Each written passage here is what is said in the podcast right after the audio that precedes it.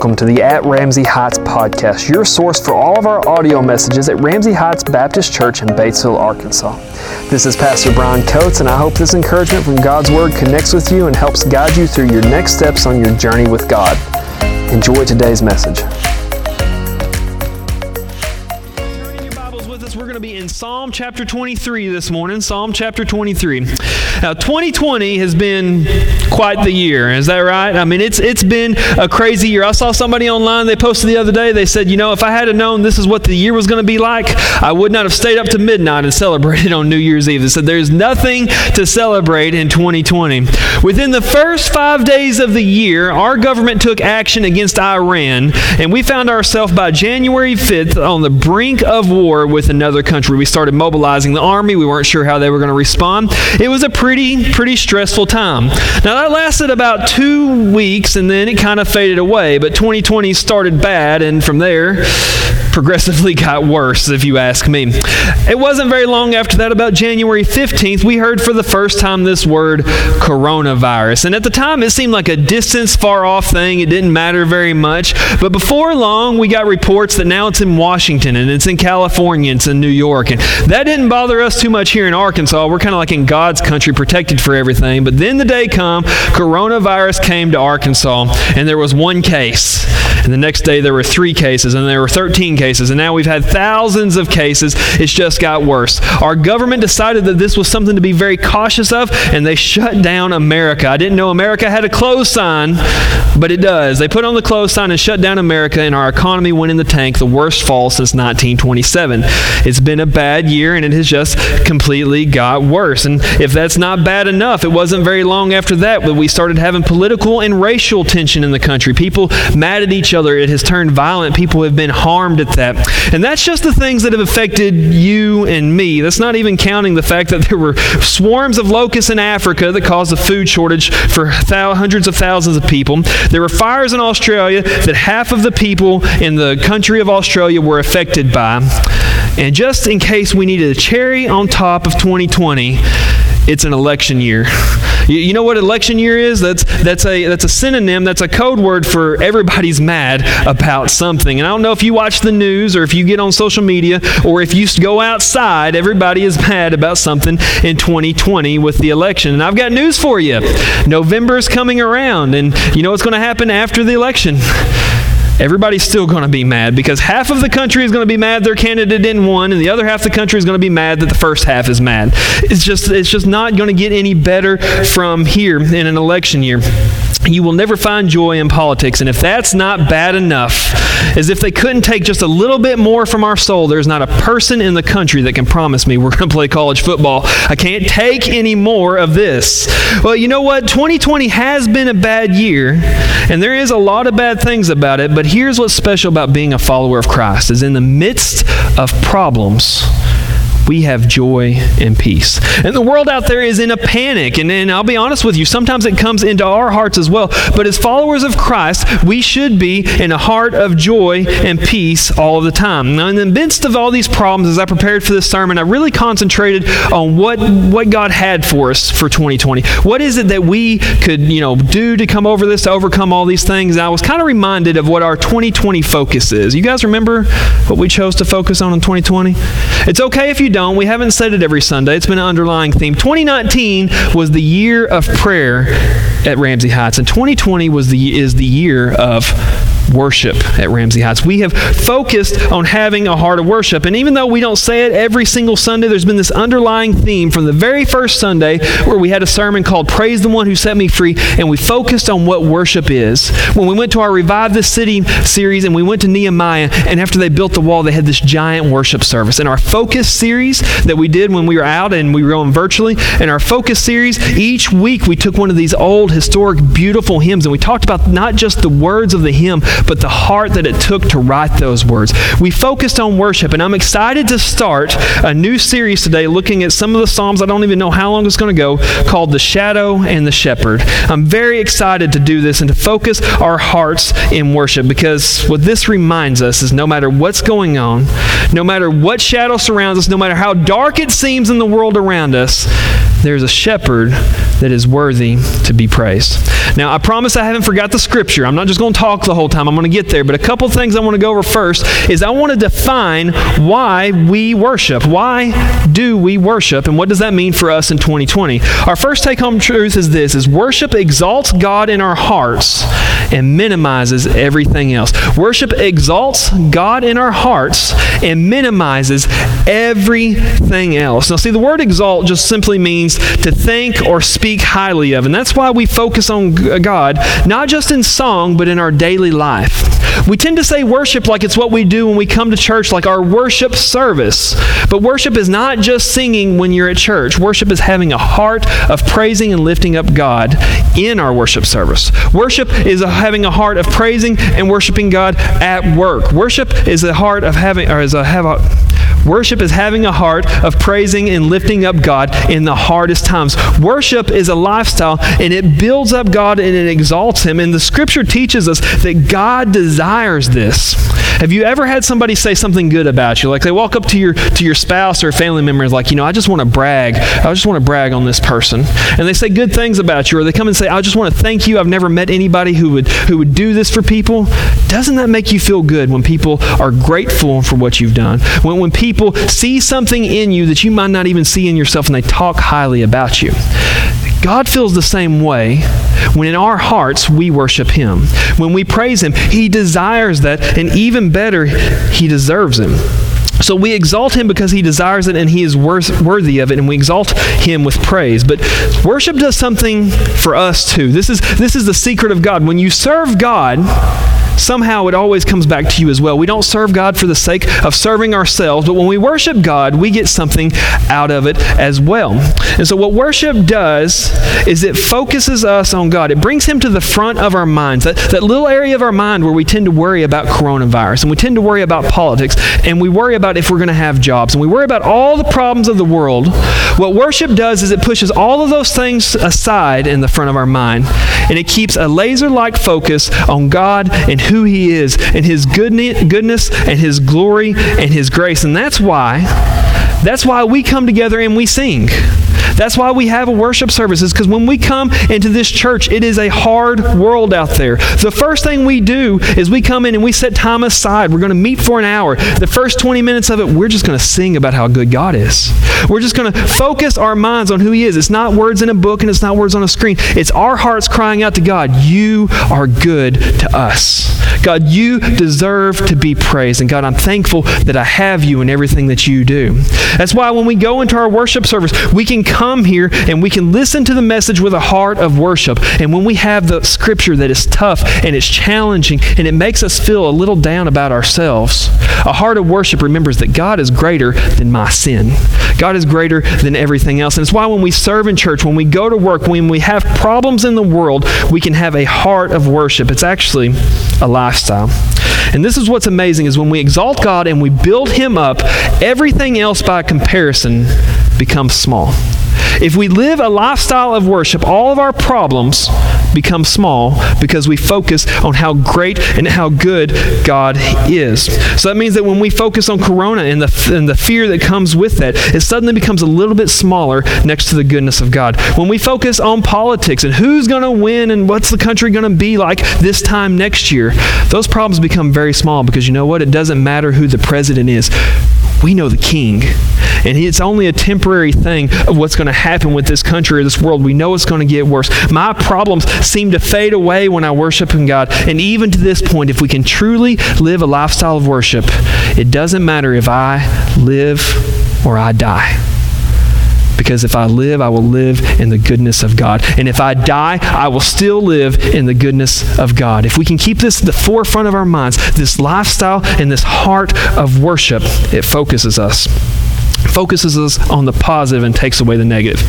We're going to talk about Psalm 23 today. Maybe the, the, most important psalm in the whole book. There's 150 of them, but this is the one that everybody knows almost by heart, and it's one of the most beautiful. Written by David. David we were introduced him to, to him as a shepherd boy, and even as a teenage boy, he lived a life of worship. All we knew about David when he started is he was a shepherd boy. He stayed out in the fields with the sheep, and he carried with him a harp. What do you think he sung on that harp? It wasn't Elvis Presley, and it wasn't ACDC, and it wasn't Florida Georgia Line. I think David sat around a campfire and under the stars and he watched his sheep and he worshiped God and he built him up and he exalted him and he let his problems become small. One day David was called home. He said his dad sent and said, You've got to come home. And he walked in and in his house stood the prophet Samuel, God's messenger to Israel. And they told David, said, Samuel has come here saying that one of Jesse's sons is the next king of Israel. And we went through all the other sons, all your other brothers, and it's you. Now imagine that moment. That may sound awesome, like I get to be a king. I don't think that's any rational person's reaction to becoming a king. That's a lot of responsibility that, and yet David exalted God. When the armies of Israel faced the Philistines and a giant stood in the field and taunted them, David walks into camp and listen to what he did. When he asked why nobody will fight Goliath, they said he's unbeatable. And what did David start talking about? He started talking about the power of God. He started exalting God in his heart, and because he had this heart of worship, Goliath became a small problem to a small boy. And because he was able to live a lifestyle of worship, David stood in the shadow of a giant with five smooth stones and only the presence of God. And he took him down. David later came, became close to King Saul. King Saul knew David was going to come for his throne. He knew that David was incredibly popular with people, and so he made a decision to murder David. And David hid in caves to save his own life. And you know what he did when he was in caves? He wrote songs of worship to God.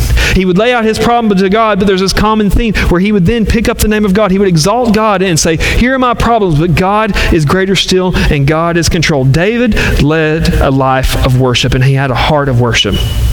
And at the end of his life, as a king, he sits down and he looks back on his time as a shepherd boy and he writes the 23rd Psalm. You got your Bibles open? Let's read this. Uh, Trick question today. I need you to read this one out loud with me. We're going to read it together. Okay, here we go. Loud. None, none of this quiet stuff I've heard this morning. Loud. Here we go. The Lord is my shepherd. I shall not want. He maketh me to lie down in green pastures. He leadeth me beside the still waters. He restoreth my soul. He leadeth me in the paths of righteousness for his name's sake. Yea, though I walk through the valley of the shadow of death, I will fear no evil, for thou art with me. Thy rod and thy staff, they comfort me. Thou preparest a table before me in the presence of mine enemies. Thou anointest my head with oil, my cup runneth over. Surely goodness and mercy shall follow me all the days of my life, and I will dwell in the house of the Lord forever. I, tell you what, there's not a whole lot in the world that's going on that you can't find a little bit of peace in in focusing on the words of the 23rd Psalm. And that's what I want to do today is I want to focus on what David is saying here as he writes this psalm. Our, our second take home truth this morning is He is my shepherd. Now, if you're keeping up in the outline, don't write my like you normally would. I want you to write in big letters. I left extra room. Big letters, M Y, capital letters, scribble it in, make it really bold because that word changes the rest of the psalm for us. He, David does not say, The Lord is a shepherd. The Lord is like a shepherd. David says, The Lord is my shepherd.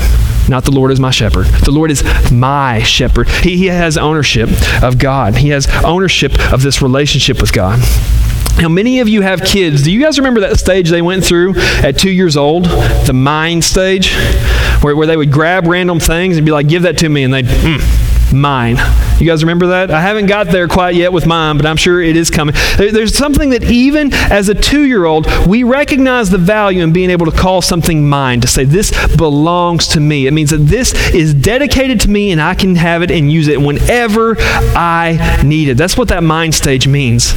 And a kid at two years old is having this, this mind moment in the middle of Walmart, and you're trying to reason with a kid in the middle of Walmart. It's like, that's not yours, that belongs to Walmart, and we got to leave it here because I don't have the money for for it, right?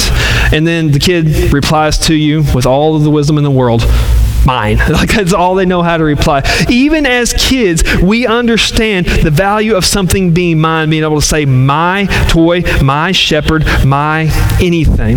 It's dedicated to me, it's available when I need it, and that makes it special to me. Now, see, there are many, many wives across the country, but only two of them are mine. I was seeing if you guys are sleeping and only two of you laughed. So, uh, you know, the rest of y'all need to wake up. Okay, I'm going to pay for that when I get home, so pray for me. Only one wife in the world is mine. And men, I hate to tell you, I'm sure that you're very fond of your wife, but I think mine is the most special ever. I, I love her with all of my heart. We have shared laughter that I can't even express. We have worshiped together. We have served God together, and we've been there for each other in the midst of hardships. There are many wives, but only one is mine. And because of that, I share a deep emotional relational connection with her. In, in, in, the world, there are a lot of houses, and houses are all basically the same thing. They have a roof, a ceiling, some walls, a place to sleep, a place to eat, a place to bathe, and something to sit on. That's really pretty much how every house goes. And everybody has these different houses, but there's only one that is my home that is special to me. It's a place where my daughter plays and crawls on the floor. Actually, she doesn't quite crawl. She hasn't figured that out. She thinks she has to use her forehead to crawl. But what she has figured out this week is that if she points her body in the right direction and does like 20 commando rolls, she can mobilize herself across the house. And so she, she rolls across the house. Now you put her down on a blanket, before you know it, she's in the, the next room. Um, it's kind of scary that she's not even six months old and already trying to run away from home. Side topic, sorry. My house is special to me because I build those memories. My home is special to me because it's a place of safety and security for my family. My home is special to me because we've invested in, it, and it is my home. And this morning, there are churches meeting all over the country, and they're all doing relatively the same thing. They're worshiping and they're opening the Bible. But Ramsey Heights is my church. Ramsey Heights is our church. And, and, you guys are special to me. You guys are my family. And every family has that one cousin that you tolerate. And so you're stuck with me. I'm sorry. That's just the way it is. But because we choose this to be our church, we say that Ramsey Heights is my church. You and I share a deep emotional, relational connection.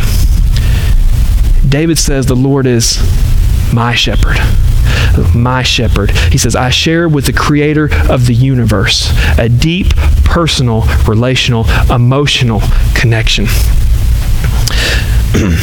David knew how to focus on God. See, there are so many people that look to other things in the world to be their shepherds. See, David looked to God to be my healer and my restorer, my provider and my comfort and my guidance. And people try to find those things everywhere. But David said, Not for me. God is mine. And that's something we can focus on today. Is no matter what is going on in the world, I can say the Lord is my shepherd. He belongs to me. I have a deep personal connection with him. But here's what's special is that God has a deep personal emotional connection to you as well. See John 3:16 pretty much says it all for God so loved the world that's a deep emotional connection so loved the world that he gave his only begotten son. Jesus himself as he traveled around and he spoke about his disciples he called them my children. He's speaking of us and when he talks about his sheep he says they are my sheep. God comes to this earth and he declares ownership of us as well, a deep emotional connection. I love the way Max Lucado puts it. Comically casually, he said trying to explain how God feels about us. He said, if God had a refrigerator, your picture would be on it. Now, let's be clear. We're not making a doctrinal statement with there. We're not going to go out, hey, what do y'all believe at Ramsey Heights? Well, um, if God ever required refrigerated food, uh, my picture would be on the refrigerator. That's not what we're saying. But that's the ideal is that God views us the same way that we view what we love the most. Our children, our family. God would have our picture up in his house. It would be in his wallet if he had a wallet. And if we could only remember this, it doesn't matter what's going on in the world, if we could only remember to exalt God and say, The Lord is my shepherd, how many problems seem to fade in that moment? If that was the only thing we could remember. As we focus on worship, there are many songs that mean a lot to a lot of different people. Some of the old hymns have beautiful messages, and some of the worship uh, songs of the, modern worship songs have beautiful messages as well. And one of my favorites is a Hillsong song Hillsong is the band. They have a song called Oceans. And I want to share with you the verse of this. It's loosely based on the ideal of Peter walking out on the water and of him seeing the waves around him and falling, calling on Jesus. And this is the verse of this song. I'm not going to sing it because I don't want to, you know, run you off. But here's what it says. It says, And I will call upon your name and keep my eyes above the waves. When oceans rise, my soul will rest in your embrace. Now, that's something to think about. When the waters come up, when the storm is too big, when the shadow is scary, God is there for us and we can rest in His embrace. But I love the last bit of it. There's this declaration of why this is possible. Why is it possible for us to keep our eyes above the waves? Why is it possible for us to have hope when the oceans is coming up? Why is it possible for us to have God? This is the last bit of that verse. For I am yours, and you are mine. See, the word mine, this changes everything. It means that we have a rescuer when oceans rise. It means that we have a savior when storm blows, and it means we have a shadow in the, I'm sorry, we have a savior we have a shepherd in the midst of the shadow. And if all there was to this hymn, that would be enough. That would be enough for us to go out and face the world as I have a shepherd, and he is there for me when I call on him. And when the shadow comes, my shepherd is there to protect me, and that's all we would need. But David continues on. He continues on to describe what his relationship with the shepherd is like. He says, I, let me read it. He says, I shall not want. He maketh me to lie down in green pastures, and he leadeth me beside the still waters. Or second take home truth is this, is my shepherd is my peace. My shepherd is my peace. David looks at everything he has and everything in his life, the good and the bad and the mistakes, and he says, I have no need of anything. Everything I need is provided to me by my shepherd. That is not a natural attitude. It is not natural for us to say, I have no need of anything. There's something evil within every person that we always think we need more. It doesn't matter what God has blessed us with. If we have enough money, we always think there's another two or three thousand dollars a year I need to be happy. If we buy a new house, we think, boy, if this house was just a little bit bigger, we always need new cars and bigger TVs. We need more and more and more. But David, focusing in a heart of worship on the shepherd, he says, I have no need. And it's not so much that God has provided him everything he could possibly ask for, it's that he chooses, he chooses to be happy with what the shepherd provides because he trusts trust Him. When we exalt God, we find peace in trusting His greatness. And in this, we find rest. David goes on to say, He, he causes me to lie down in green pastures, and He leads me beside the still waters. Now, to us, that may not mean much, but David was a sheep expert. He knew what it takes to get a sheep to lie down. And sheep don't just lay down. They're not like a dog where you say, hey, lay down, and they, they follow a command. Sheep only lay down when they're perfectly comfortable. If a sheep is hungry, they will continue to graze even at night and put themselves in danger. And so the shepherd, if he wants a sheep to lay down at night, must make sure their hunger is taken care of and their needs are provided for. The shepherd must be able to take care of the friction within the flock because sheep are incredibly social creatures. If there's any friction between any of the sheep, the sheep will not lay down. And if the sheep are scared, they will run, they will not lay down. And so when David says, He causes me to lie down in green pastures, what he's saying is a shepherd takes care of my needs, my food needs. He takes care of my fears. He takes care of the friction that I feel and the anxiety that may be surrounding me. And he causes me to lay down because he takes care of all of these things. Last summer, Jessica and I went on the trip of a lifetime, as far as I'm concerned. We went out west. We drove up to, to South Dakota, and from there, we stayed a few days in South Dakota, and we, from there, we left and went into Montana and Idaho and Wyoming, and we went to Yellowstone National Park, one of the most beautiful places on earth. And the things we saw, you can't even describe. Waterfalls, hundreds of feet tall, geysers that shot water from the ground, hundreds of feet in the air. We saw animals that you can't explain in the magnitude that you can't explain, bubbling springs, snow covered mountaintops in June. The views that can't, panoramic views that I couldn't even begin to tell you about. But during this whole trip, we were just exhausted. By about the sixth or seventh day, we'd had enough. With, within that first week, we spent at least 50 to 60 hours in the car. That's not even doing the things, that's just in the car. We were so tired. You'd pull up to a place and you'd get out and you'd run up the trail and you go see this beautiful thing and you'd go run back to the car, get in the car, and then you would drive 30 minutes to the next beautiful thing. And that's what our entire vacation was like. We were tired, y'all. On top of that, nobody knew it yet, but Oakley was going with us. We'd only known for about three weeks. And, and my wife was in that part of the pregnancy where she just did not feel very good. Side note, I don't know why they call it morning sickness. It needs to be renamed all the time sickness. But she doesn't complain, so I won't. Jessica didn't feel, feel well. We were tired. We were away from home. We ran all we could. And my favorite part of that entire journey is on the road into Yellowstone, there was a little parking area. And as we were coming out of the park one day, having driven for five or six hours, seen all of these beautiful things at six, seven o'clock at night, we pulled over this little parking lot. It didn't even have a sign. There was nothing to see. It's just a place for people to kind of get out and stretch their legs and look. And we climbed this little small knoll and had maybe 20 or 30 trees on it. And there we laid out a hammock and we just sat in the hammock for about half an hour. From our feet looking down, the ground gently sloped away to a mountain stream about as wide as this church, maybe. If you looked off to the east, you could see down the valley, framed by mountains on either side. You could see the valley continue on below us and that little stream just kind of snaking back and forth through there. If you look close, there were some brown dots down there, and you couldn't tell what they were, but if you got your binoculars out, you could make it out just barely. They were buffalo laying out in the field, grazing and getting drinks of water. If you looked off just to the other direction, up on the other side of this mountain stream, there was a herd of elk grazing. We sat there and watched them. We watched ducks in the water. And the most vivid image and the most important thing, I think, for me in that entire vacation was that 30 minutes where we laid in a hammock in a green pasture beside the still waters and we rested and we found peace. The whole world faded away. There were no more angry motorists. There was no schedule. And there was, thank goodness, there was no more car for that 30 minutes. Everything just seemed to go away as we laid there and rested. And at some point in David's life, maybe at many times in David's life, he had a moment just like that where he found rest with his flock in some pasture next to some stream. And he uses that imagery to describe his deep emotional relational connection with God. He says, This is what it's like. I'll be honest with you, there's been many times this year I would have gone back to that hammock on that pasture. Uh, I'm not going to lie to you. If somebody told me you can leave when church is over and go back, I might preach a little bit faster and we get out of here and go to lunch early. I would love to go back to that moment of peace. But this is what David is telling us. He says, We have the spiritual equivalent of that at our fingertips anytime we need it.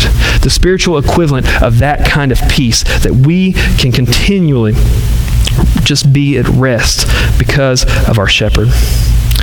David tells us what the effect of this rest is. He continues on. He says, He restores my soul and He leads me in the path of righteousness for His sake. Our last take home truth is this is that my shepherd is my restoration. I love old things. I have a very historical mind. I love old things. It's probably why I get along with Brother Larry so well. I love sorry. I love these old things. And and usually when you find something old, it has some miles on it. I'm not talking about you anymore, okay? It has some miles on it. These, these old things often kind of get used, broken, and abandoned. And so when you find something old, it's like usually left out like in a barn or out in the sun. And when you find it, it's dented and it's cracked and it's broken and it's just kind of useless. But there are people in the world who can look at an old useless piece of junk and they can see the value in it because they have the vision to see not what it is, but what it can be. There's several shows that do this. People that restore cars, people that restore tools and, and uh, toys, gas pumps, vending machines, houses. All of these things they see, and they will take and pull it out, and they will work overtime to make it as good as new. They, they take it and they repair the, tri- the chips, they refresh the sun faded paint, they remove the dents and they fix the cracks, and they pour their heart and soul to it. And if you ever watch a show where they do this, the restoration is always expensive, so they pour out money to fix it. But when it's done, they have a lot of pride in what they've built because when they are done restoring something, it is as good as new. Let me ask you a question. In this year, has your soul felt a little bit tattered and battered? Has it felt a little chipped from the wind? Maybe, maybe you finally kind of got 2020 figured out and something new come and hit you and left a new dent. Colors in your soul that used to be vi- uh, vibrant now seem a little bit faded. I've got good news. There is a restorer for our souls. And, and I have I have felt that way more than than most years. I felt that way this year. But there is a restorer who comes and do this. And David David knew this restorer well. David knew him well. See, David, for all the positive things that we can talk about David, he was an imperfect human being and he made a mistake. One day he walked out onto his balcony, looked across the city, and he saw a beautiful woman. And David, as king of Israel, with all of the power that he had, all of the things that he could do, he said, I want her. And he had her brought to him, and he slept with a woman that was not his wife. And to make it just a little bit worse, he slept with a woman who was somebody else's wife, a close friend of his wife. David forgot about it until the news came that as David had messed up, so this young lady, her name was Bathsheba, she had become pregnant. and David was going to be found out for the sin that he had. His close friend was going to come back and find his wife had had a baby while he was gone and know that something had happened. And David thought, there's no way I can escape this. And so David came up with a plan. He called his friend Uriah home, and he, made up some excuse, said, you've got to come home. And he talked to him, and he said, okay, before you go back, why don't you, why don't you go spend some time with your wife? And his hope was that Uriah would go home, spend some time with his wife, and when he returned from war, the baby would be there, and Uriah would think, ah, that's right. The night that I was at home, we must have conceived a child. But Uriah refused. He said, I'm not going there. I'm going to sleep here on the porch. And so David's plan was busted, and he sent with Uriah a message. He said, Give this to your commanders. And the message was this Send Uriah to the front and make sure that he dies. David, who was is considered a man after God's own heart, a, a man who worshiped in his lifestyle adultery and murder, and he carried this heavily on him. And if you read the rest of the Psalms, it's basically David saying, God, I can't believe I did this. When will you restore me? We may have never committed those exact sins. We may have never been a king that took advantage of a young girl. We may have never had a friend murdered, but every soul carries the same burden of sin that David's soul carried. And, and there is good news. There is a restore. And David understood this restore. David knew that there was a restorer who would work overtime to make him good as new, who would repair the chips and refresh the pain and remove the dents and fix the cracks. David knew there was a restorer who would pour his heart and soul into his project. And David knew there was a restore, the, the, the cost of the restoration was expensive. And David knew that there would be a restorer who would pour out his blood on a cross as the price of fixing that. But when he is done, the product is as good as new. If we could have the musicians, please. I want to ask you this morning a question. I want to ask you a question as they come up here. Have you met the restorer and allowed him to restore your soul? Every last one of us carries a sin burden. Every last one of us has a cracked soul, faded by the things that we failed God with. And today we can leave here and we can call God my shepherd. All he asks is, is faith from us, and all he asks is a decision to follow him and give our hearts to him. And for the rest of us, if we already call God my shepherd, if we already call him ours and we can claim that ownership, why not start now and start today as we go out into the world keeping our focus on God, praying when something bothers us, singing praises when we need to focus on something besides the world around us, and living a lifestyle of worship?